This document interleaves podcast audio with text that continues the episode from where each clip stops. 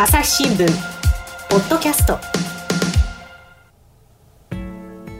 朝日新聞の神田大輔です、えー映画を通じてですね、えー経済や社会を切る。シネマニア経済リポートの筆者でおなじみ東京経済部とエリカ記者に来てもらっています。よろしくお願いします。よろしくお願いします。えーとですね、この間もあの大統領選に関わる話をしていただきましたが今回も大統領選があテーマということで聞いてますけれども。はい、はい。そうですね。どんな話でしょ大統領選、まだ投開票が進んでますけども、うん。これを受けてのハリウッドう、うんうん、を、まあ、お金の面、うん。また分断の面から考えていきたいと思います。よろしくお願いします。はい、どんな話ですかねまあ、でも全体にですね今回の大統領選って史上最大級の資金が使われたっていうふうに報道されてるんですけど、まあセンター・フォー・レスポンシブ・ポリティクスっていう、まあ、資金面であのいろいろ調査をやっている団体があるんですね。うん。でそこがその今回の大統領選全体に当初の予測はい。で110億ドルが使われるだろう。110億ドルっていうのは、まあ、1兆1500億円ですね、これが1兆合計で使われると予測していたら、予測してた。それをはるかにまた上回るそれより多い140億ドル。うん、で1兆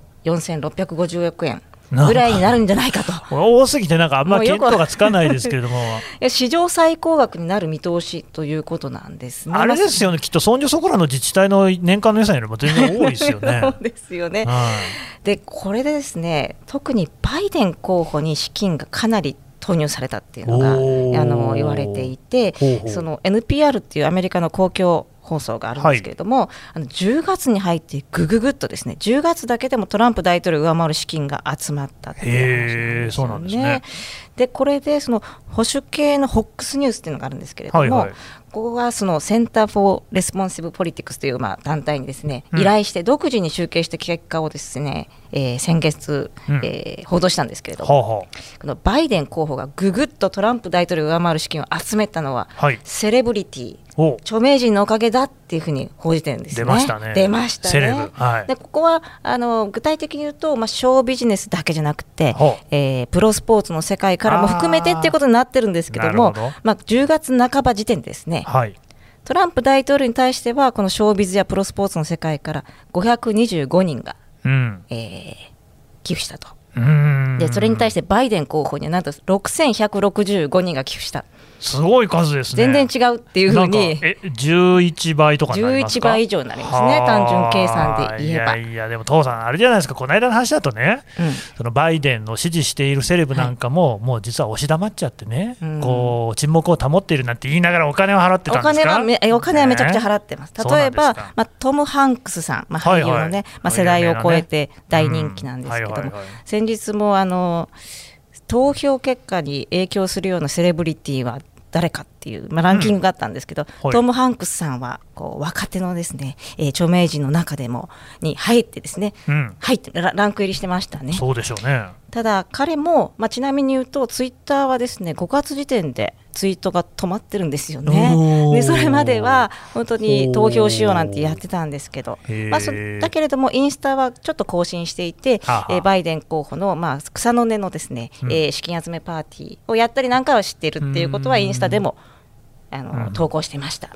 ただちょっと静かですよね。うん。でもお金はちゃんと集めて払って。お金は集めている。なるほどただですねただ。じゃあトランプ大統領がこの辺りから全然お金を集めていないかっていうとそうではやっぱりないんですよ、ね。えでも11倍の差があるんでしょ？これ人数なんですよね。まあもちろはあん額もあのバイデン候補が多いんですけれども要はゼロではないうん。っていうことが少なくともまあ言えるけれどもそれだけじゃなくてですねはこの NPR がまあウェブサイトにマネートラッカー大統領選のマネートラッカーっていうのをまあ、うん。あの掲載していていろいろとこちらで、えーまあ、地域別とか見られるんですけども、はい。10月下旬時点ですね、えー例えばトランプ大統領バイデン候補。あはい。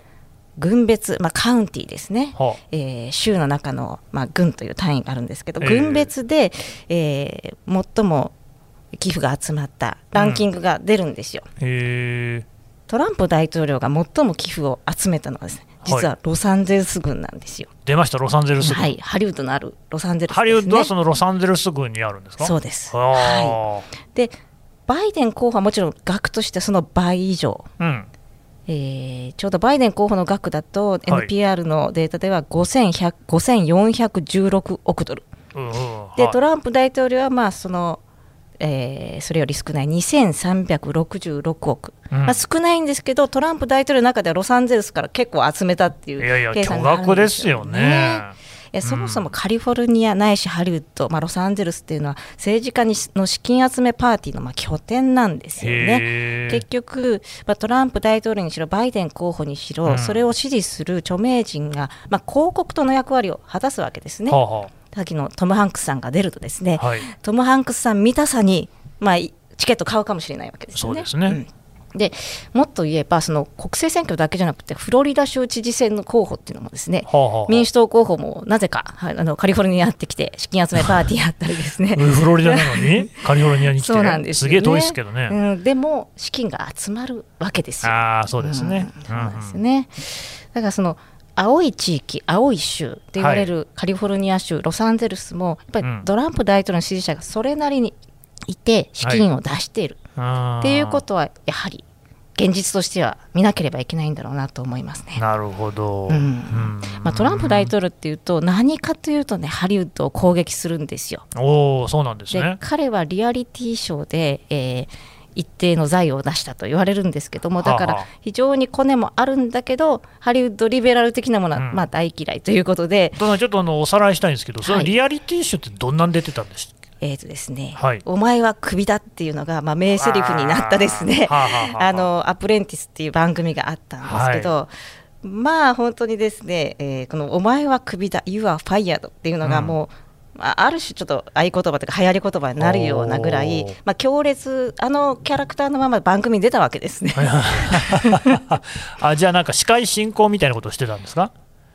司会進行もう出演者ですね、まあ、だ主要出演者ですよ。あ主要なね、うんあーもうもともとそういう本人がね、トランプさん本人がセレブみたいなのがあるわけですね。で数々のドラマとかあの映画に、まあ、うん本人役でカメオ出演もだいぶしてるので、あー例えばまあかつてヒットした「セックス・アンダー・シティ」にもニューヨークのう、えー不動産王としてちらっと出たりしてるんですよね。あそうなんですよ。まあ、よかったらチェックしてみてください。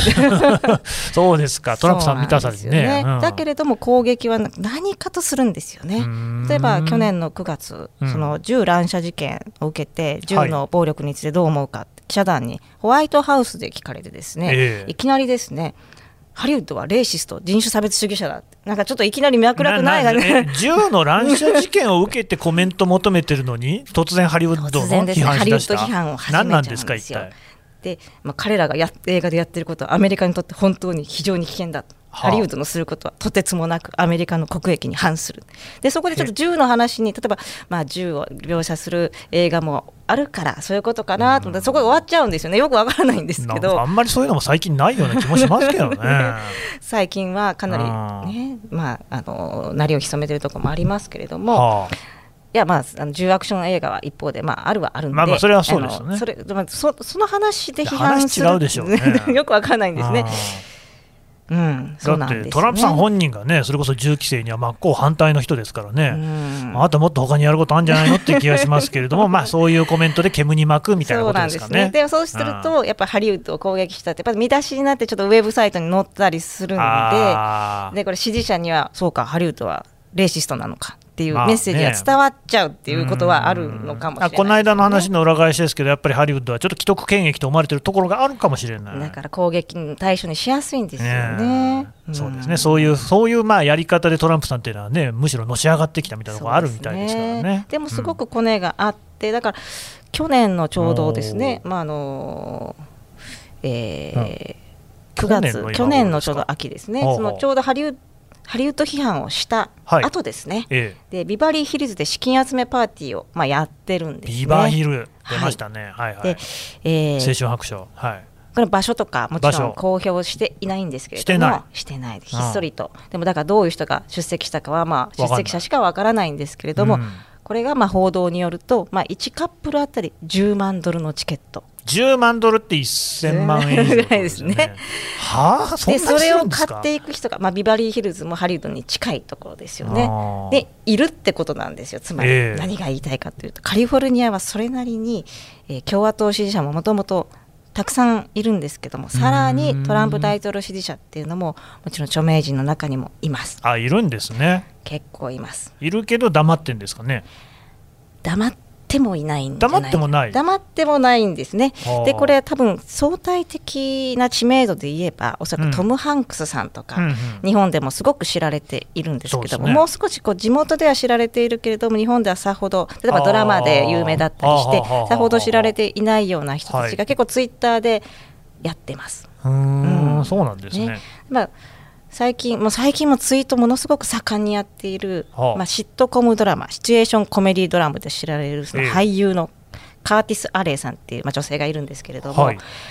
もう最近もですねあの選挙不正とかですね、もううんトランプ大統領とのコピーのようなことをツイッターで書いたりしているんですね。でも彼女が、えー最近ですね、うん。自分のこれまでの大統領選での投票先の推移を書いていて、ちょっとはなんか非常にある種のこうカリフォルニアのある層の典型的な流れだなと思って眺めていたんですけども、どういう流れですか？カータカーターー、ね。レーガン2回、はいはい。でカーターさんはまあ民主党ですね。民主党ですね。レーガンさんは共まあ元俳優で共和党、はい。で次に民主党のビル・クリントン2回、はい。はいヒラリー・クリントンさんのですね、まあ、旦那さんですね。で次ブッシュときてでオバマさん2回なんですよ。バラバラじゃないですか 民主と共和とね。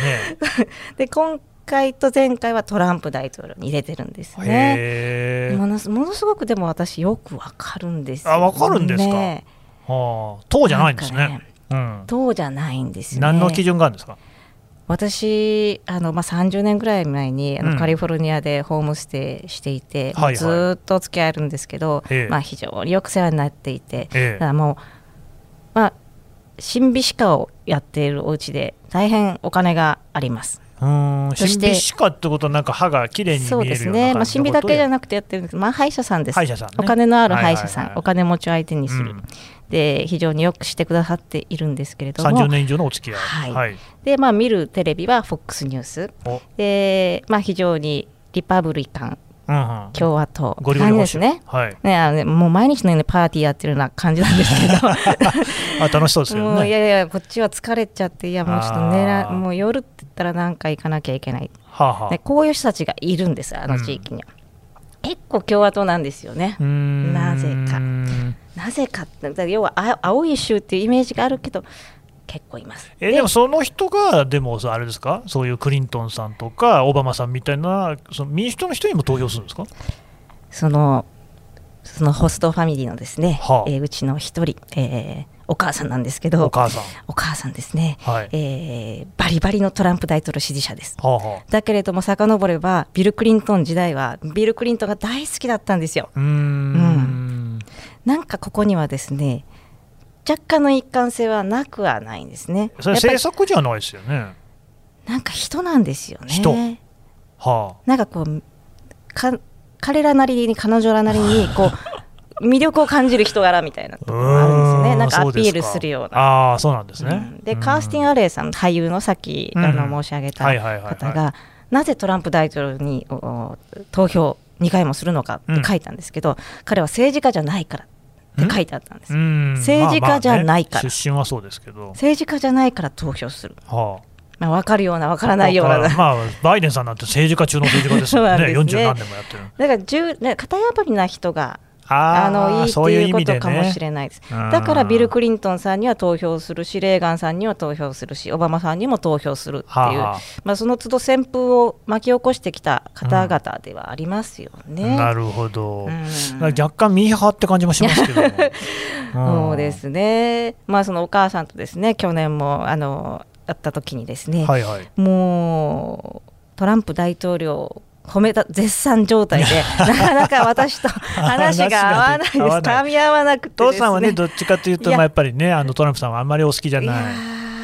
でいやなんであんなにたくさんこう嘘もついてきたのに、うん。なぜって聞いたら、うん。どこがだどういう嘘をついてるの？あげてみなさいってちょっと怒られちゃってですね、は えーでくもういきなりどれをあげたらいいのかわからないのでまあ口ごもるとですね,、たくさんの嘘がありましたからね。そうすると、はい。ほらあげられないじゃないってなってですね。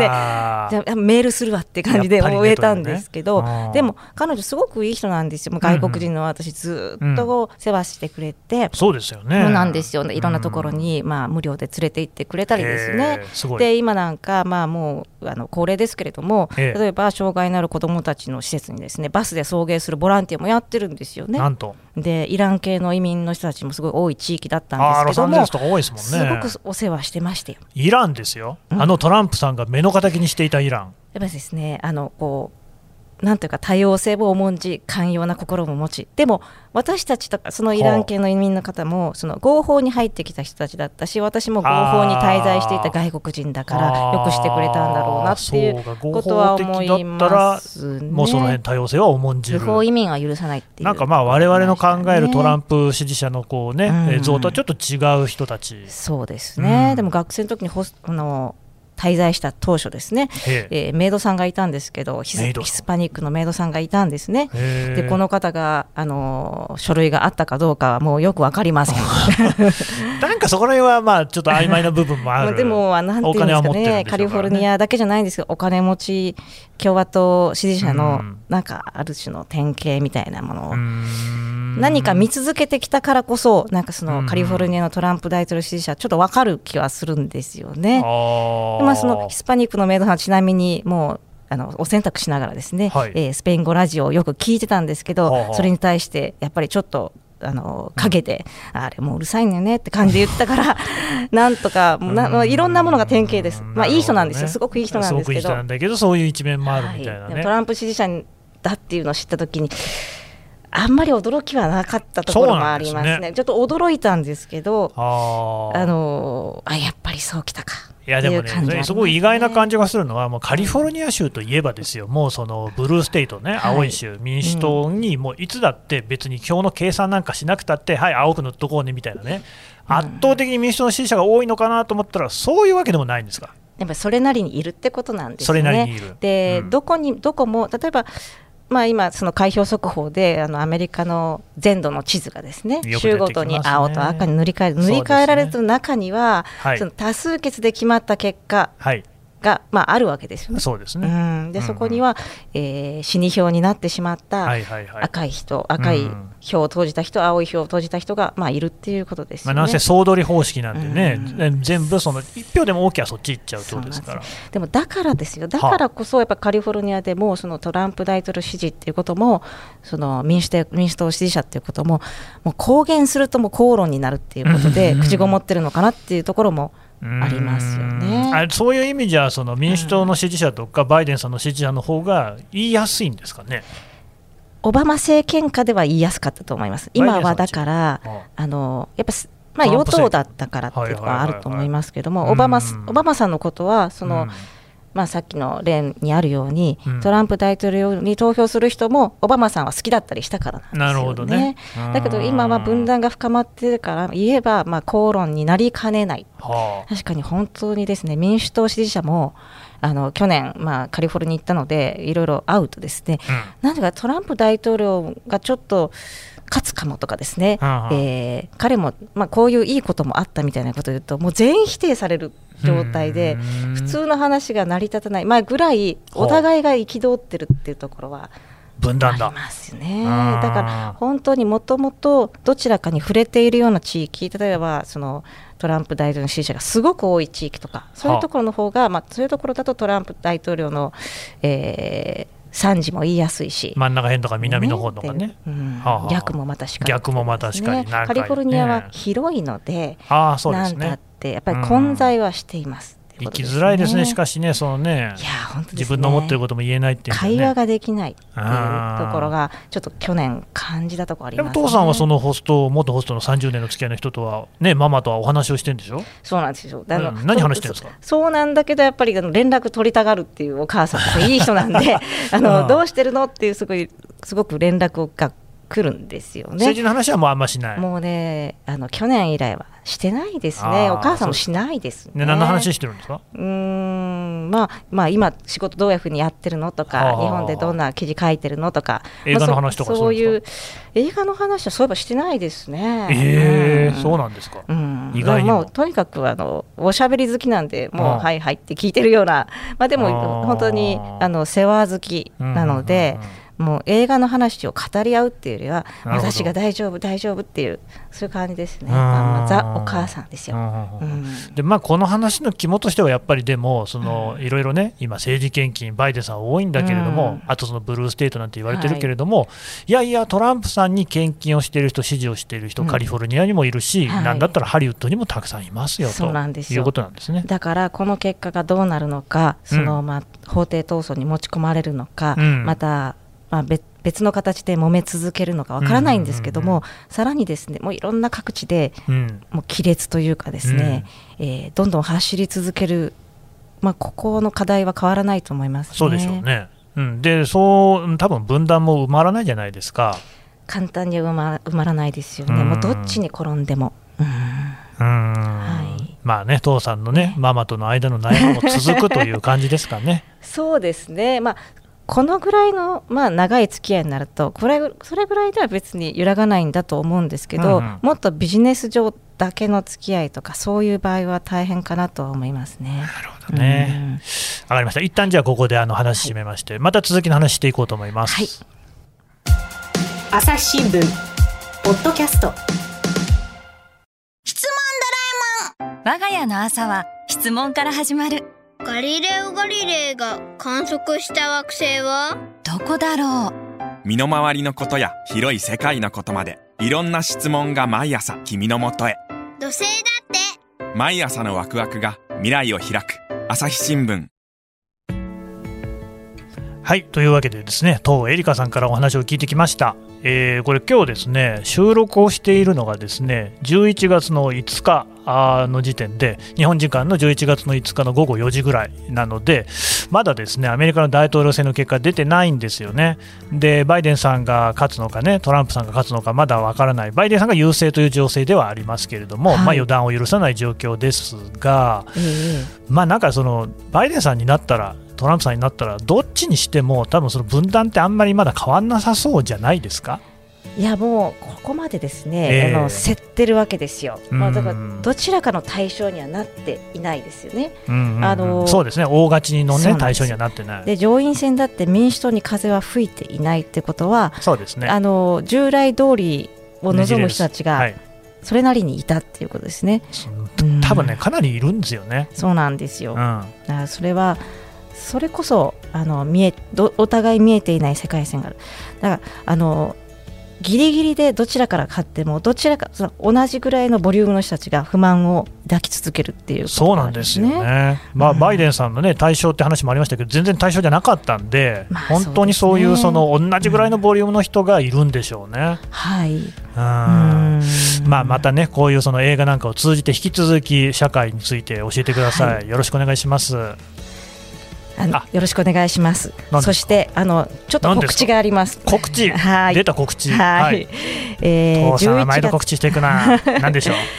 えー朝日教育会議というのがですね、はい。えーあの2年前からやっていて3回目なんですが今年はオンライン開催です。でいろんな大学と組んで、えー大学のそあのその当該大学だけじゃなくてもっと幅広くいろんうんな議論をするものなんですが、私はなんか、うんまあ、結果的にいつも早稲田大学さんのコーディネーターをやっており。まして、で今年3回目、うん。3回目はですねポストコロナ時代の日本社会の未来と題してですね、えー登壇者が大変豪華です。